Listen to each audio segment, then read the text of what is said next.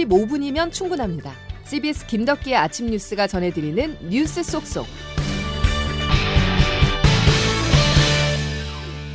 여러분 안녕하십니까? 5월 22일 김덕기 아침 뉴스입니다. 77년 만의 일입니다. 1945년 8월 일본 히로시마에 원자폭탄 리틀보이가 떨어진 이후 처음으로 한일 정상이 함께 한국인 희생자 위령비를 찾아 참배했습니다. 원폭 피해 동포들도 기시다 일본 총리가 고개를 숙이는 장면을 지켜봤는데요. 윤석열 대통령은 용기 있는 행동으로 기억될 것이라고 말했습니다. 한일 관계가 급물살을 타고 있습니다. 첫 소식 조태인 기자입니다. 5m 높이의 위령비에는 원자폭탄 투하로 목숨을 잃은 한국인 사망자 2만여 명이 기록돼 있습니다. 이 위령비는 70년에 공원 밖에 세워져 방치됐다가 교민들의 노력으로 99년에 기념공원 안으로 자리를 옮긴 아픈 역사의 현장이기도 합니다. 윤석열 대통령이 한국 대통령으로는 처음으로 또 한일 정상이 한국인 원폭 희생자 위령비를 공동 참배한 것도 처음입니다. 추모의 뜻을 전함과 동시에 총리님의 용기 있는 행동으로 기억될 것입니다. 기시다 후미오 총리도 이번 참배를 두고 한일 관계뿐 아니라 세계 평화 관점에서도 중요하다고 말했습니다.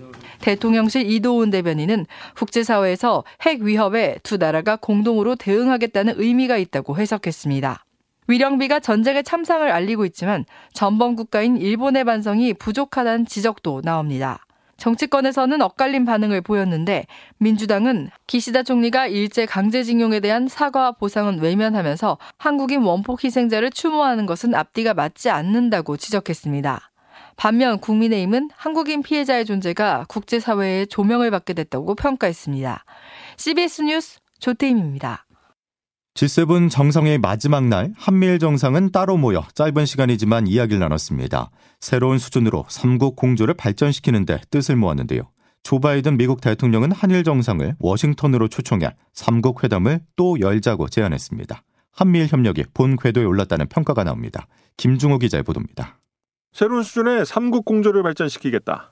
5분도 안 되는 짧은 시간이었지만 한미일 삼국 정상들이 한 차원 높은 삼국 공조가 필요하다는 공감대를 형성하는 데에는 충분했습니다. 특히 주목할 만한 부분은 조 바이든 미국 대통령이 제안한 워싱턴 3자 회담 제안입니다. 외신들은 바이든 대통령이 윤석열 대통령과 기시다 후미오 일본 총리를 미국 워싱턴 DC로 초청하는 방안을 제안했다고 미국 고위 관리를 인용해 보도했습니다. 그동안 한미일 정상의 3자 회동은 다자간 국제회의에서 부차적으로 열렸던 것이 관례였습니다. 하지만 삼국 정상이 별도의 일정을 잡아 워싱턴에서 모이게 된다면 논의 의제와는 상관없이 삼국 공조가 국제사회에 던지는 위상은 달라질 수밖에 없습니다. 워싱턴 회동은 대북 정보 공유와 대중국 압박 등에 있어서 삼국 공조를 초밀착 수준으로 높여줄 가능성이 큽니다. 집권 이후 지속적으로 3자 공조 복원을 추진해왔던 윤석열 정부 입장에서는 가장 이상적인 성과가 눈앞에 다가온 셈입니다. CBS 뉴스 김중호입니다. 윤석열 정부가 전략적 모호성이 아닌 미국에 더욱 밀착했다는 건 우크라이나 지원을 보면 알 수 있습니다. 윤 대통령은 주요 7개국 정상회의에 깜짝 방문한 젤렌스키 우크라이나 대통령을 만나 지원 의지를 명확히 드러내는데요. 그 대상이 무엇이냐에 따라 러시아의 반발이 더 노골화될 수 있습니다. 보도에 김학일 기자입니다. 윤석열 대통령이 일본 히로시마 주요국 정상회의를 계기로 어제 젤렌스키 우크라이나 대통령과 첫 정상회담을 가졌습니다. 윤 대통령은 회담에서 주례 제거 장비와 긴급 후송 차량 등 현재 우크라이나가 필요로 하는 물품을 신속히 지원할 수 있도록 노력하겠다고 말했습니다. 윤 대통령이 먼저 젤렌스키 대통령에게 우크라이나에 대한 연대와 지지를 보낸다고 인사했습니다. 김태호 수석입니다. 세계의 자유를 지키고 평화를 확보하는 오직 유일한 길은 국제사회가 국제 규범을 준수하고 법치에 따라서 행동할 때만 가능하다. 제렌스키 대통령은 한국의 지속적인 지원에 사의를 표한다고 답했습니다. 두 정상은 우크라이나 전후 재건 복구 사업에 대한 한국 기업의 참여도 합의했습니다. 윤 대통령은 제렌스키 대통령의 요청에 대해서는 이후 귀국해 한독 정상회담을 한 뒤 가진 기자회견에서 추가 언급을 했습니다. 윤 대통령은 비살상 무기는 오늘 젤렌스키 대통령이 일부 목록을 주셨다며 그 부분에 대해서는 신중하게 검토하겠다고 밝혔습니다. 이에 젤렌스키 대통령이 요청한 비살상 무기에는 방공 레이더 등이 포함됐을 가능성이 제기됩니다. CBS 뉴스 김학일입니다. 이번 히로시마 G7 정상회의를 정리한다면 자유연대, 가치 외교입니다. G7 정상은 중국, 러시아, 북한을 압박하는 동시에 자유진영에 동참하라고 밝혔는데요. 미국의 의지가 곳곳에 반영된 결과입니다. 워싱턴 연결해서 알아보겠습니다. 최철 특파원의 보도입니다. 우선 G7의 중국 견제가 눈에 띄는 대목입니다. 민감한 부분인 영토 분쟁에 대해서도 입을 열었습니다.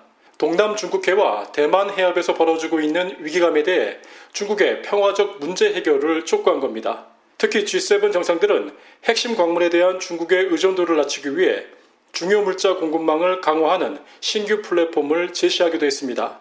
큰 틀에서 중국과의 협력에는 공감하지만 중국이 중요 물자를 무기 삼아 타국에 압력을 가하는 것은 안 된다는 겁니다. 조 바이든 미국 대통령입니다.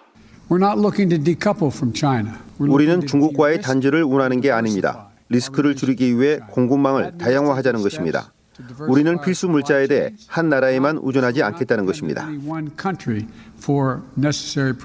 아울러 G7은 러시아의 우크라이나 침공을 국제법 위반이라고 규탄하면서 우크라이나에 대한 전폭적인 추가 지원을 약속했습니다. 북한에 대해서는 핵실험 같은 무모한 도발에는 반드시 강력히 대응하겠다고 경고했습니다. 이처럼 예년보다 이들에 대한 비판 수위가 높아지면서 미국을 위시한 서방과 북한, 중국, 러시아와의 갈등의 골은 더욱 깊어질 것으로 보입니다. 워싱턴에서 CBS 뉴스 최철입니다. G7 정상이 대중국 견제 공동 성명을 발표하자 중국은 반발했습니다. 동시에 중앙아시아와 중동 국가들과 결속을 다지며 친구 만들기에 열을 올리고 있습니다. 베이징에서 임진수 특파원이 보도합니다. G7 정상회의가 중국을 견제하는 내용의 공동 성명을 채택하자 중국은 외교부 대변인 명의 논평을 통해 난폭한 내정 간섭이라고 비판했습니다. 홍콩과 신장, 티베트의 인권 문제가 거론된 것에 대해서도 불편한 심기를 숨기지 않았습니다. 특히 대만 문제와 관련해서는 G7 개최 전부터 언급 자체를 말라며 강하게 경고했습니다. 왕원빈 외교부 대변인입니다. 중국 인민의 대척점에 서지 마십시오. 불장난하는 자는 반드시 불에 타 죽습니다. 중국은 다른 한편으로는 중앙아시아 5개국과 30여 년 만에 정상회의를 개최하는 등 G7에 맞서 우군 확보에 총력전을 펴고 있습니다. 이때 시안 선언이라는 제목의 공동 성명을 발표했는데 중앙아시아 국가들은 하나의 중국 원칙에 대한 약속을 재확인한다고 명시해 G7 정상회의 공동 성명과 명확한 대비를 보여줬습니다. 중국은 이와 함께 다음 달에는 신흥경제국 모임인 브릭스의 친중국 국가들을 대거 가입시키는 등 서방 세력에 맞서 친중국 전선 구축에 주력하고 있습니다. 베이징에서 CBS 뉴스 임진수입니다. 이런 가운데 윤석열 대통령의 국정 지지율이 또 소폭 상승해 41.5%를 기록했다는 여론조사 결과가 나왔습니다.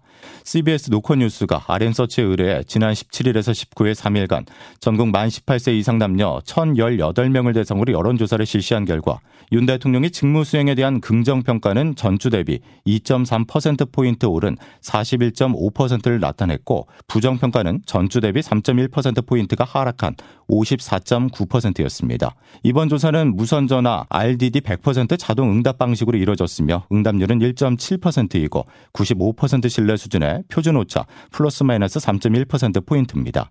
자세한 내용은 중앙선거 여론조사 심의위원회 홈페이지를 참고하면 됩니다. 저희들이 현장에서 확인해야 되겠다 하는 부분들을 중심으로 해서 시찰 항목을 잡았습니다. 중점적으로 시찰할 수 있는 부분을 어, 그렇게 저희들이 꾸려서 지금 준비를 좀 하고 있고요.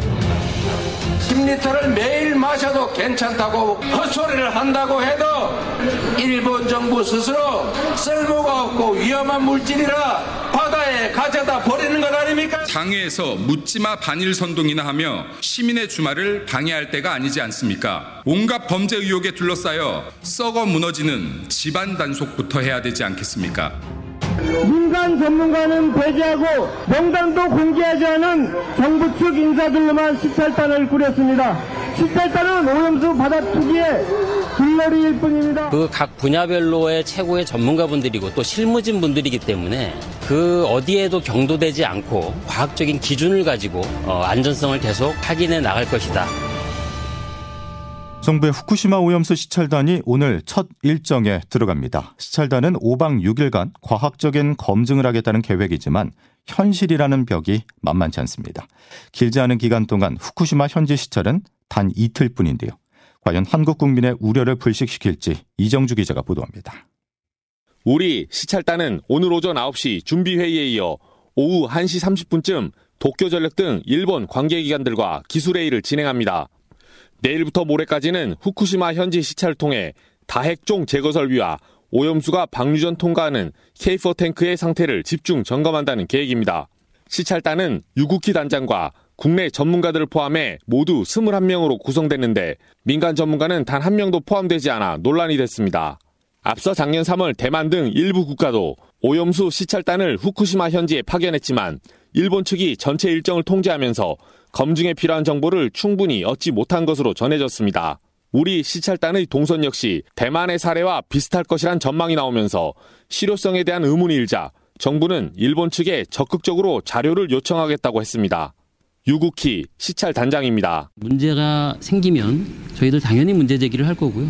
필요한 자료가 있으면 당연히 제공을 해달라고 요청을 할 계획으로 있습니다. 국제 원자력 기구 IAEA가 이르면 다음 달 후쿠시마 오염수 관련 6차 보고서를 발표할 것으로 관측되는 가운데 시찰단의 결과 발표 이후에도 안전성 논란은 지속될 것으로 보입니다. CBS 뉴스 이정주입니다. 농림축산식품부는 미국 사우스캐롤라이나주 소재 도축장에서 비정형 광우병이 발생한 사실을 확인하고 미국산 쇠고기 수입에 대한 검역을 강화한다고 밝혔습니다. 우선 잠정 조치로 오늘부터 미국산 쇠고기에 대한 현물 검사 비율을 현행 3%에서 10%로 확대합니다. 미국 농무부는 지난 20일 테네시주에서 사육된 소 한 마리에서 비정형 광우병이 발생한 사실을 확인했는데 사우스캐롤라이나와 테네시주에는 한국 수출용으로 승인된 도축장이나 가공 공장은 없습니다. 다음 소식입니다. 최근 인천 부평구의 한 빌라에서 새벽에 전동 킥보드가 갑자기 폭발하는 아찔한 사고가 있었는데요. 이런 화재가 5년 새 23배나 늘어났다고 합니다. 전동 킥보드를 포함해서 전기 자전거를 충전하는 분들은 주의하셔야겠습니다. 양영욱 기자가 보도합니다. 지난 12일 새벽 2시 30분쯤 42살 변모 씨의 전동 킥보드가 집안에서 갑자기 폭발했습니다. 킥보드 배터리가 내뿜은 유독가스로 두드러기를 앓고 있는 변 씨는 지금도 거리에서 킥보드만 보면 다른 길로 돌아갈 만큼 겁이 납니다. 2018년 5건 뿐이던 전동 킥보드 화재는 지난해 115건으로 5년 새 23배나 늘었습니다. 전동 킥보드에 쓰는 리튬이온 배터리는 열에 취약한데 달릴 때 바람으로만 식히는 구조여서 전기차보다 화재 위험이 훨씬 더 높습니다. 국립소방연구원 나용훈 연구사입니다. 주변 온도에서 냉각되는 걸 자연 냉각이라고 하는데 그 방식을 쓰고 있는데 배터리를 관리할 때 효율이 좀 떨어져요. 하지만 관련 법 제도가 미비해 개인용 전동 킥보드는 정부도 업체도 아닌 소비자가 직접 정비해야 하는 상황. 서울시립대 이영주 소방방지학과 교수입니다. 전자기기 뭐 이런 이런 형태로 대부분 인식이 돼서 주기적으로 검사를 받는다거나 안전에 대한 확인을 받는다거나 이런 것들이 체계화되진 않은 상태거든요. 전동 킥보드 인증 기준과 업체 보증 기간을 강화하는 등 제도 보완이 시급해 보입니다. CBS 뉴스 양영욱입니다. 김덕기 아침 뉴스 여러분 함께하고 계십니다. 기상청 연결해 보겠습니다. 김수진 기상 리포터. 네, 기상청입니다. 예, 어제부터 중국발 황사가 기승인데 출근길 공기 어떻습니까? 네, 현재는 중부와 경북권을 중심으로 황사가 계속 관측되고 있고요. 그 밖의 지역으로도 오늘 황사가 점차 확대되면서 종일 공기질이 좋지 않겠습니다. 특히 현재 인천 영종, 영흥도, 강원 영서, 강원 북부 동해안에 미세먼지 주의보가 내려져 있는 상태여서 아침 출근길 보건용 마스크를 꼭 챙기시는 것이 좋겠습니다. 그리고 오늘은 전국에 흐린 가운데 제주와 호남, 경남 지역을 중심으로 오늘 낮까지 5mm 미만의 비가 조금 내리겠고 대기 불안정으로 인해서 늦은 오후부터 밤 사이에는 내륙 곳곳에서 요란한 소나기가 내리는 곳 있겠습니다. 낮 최고 기온 서울 27도, 춘천 25도, 대전, 광주, 대구 21도의 분포로 중북부 내륙을 중심으로 다소 덥겠습니다. 예, 태풍 소식도 있잖아요. 네, 제2호 태풍 마와르가 발생해서 괌 남남 동쪽 부근 해상까지 북서진하고 있는데요. 이 태풍의 진로는 아직까지 매우 유동적인 상태입니다만 여름철을 앞두고 태풍이 하나둘씩 발생하고 있기 때문에 앞으로는 태풍 정보에도 계속 관심을 기울이시는 것이 좋겠습니다. 날씨였습니다. 월요 김덕기 아침 뉴스는 여기까지입니다. 내일 다시 뵙죠. 고맙습니다.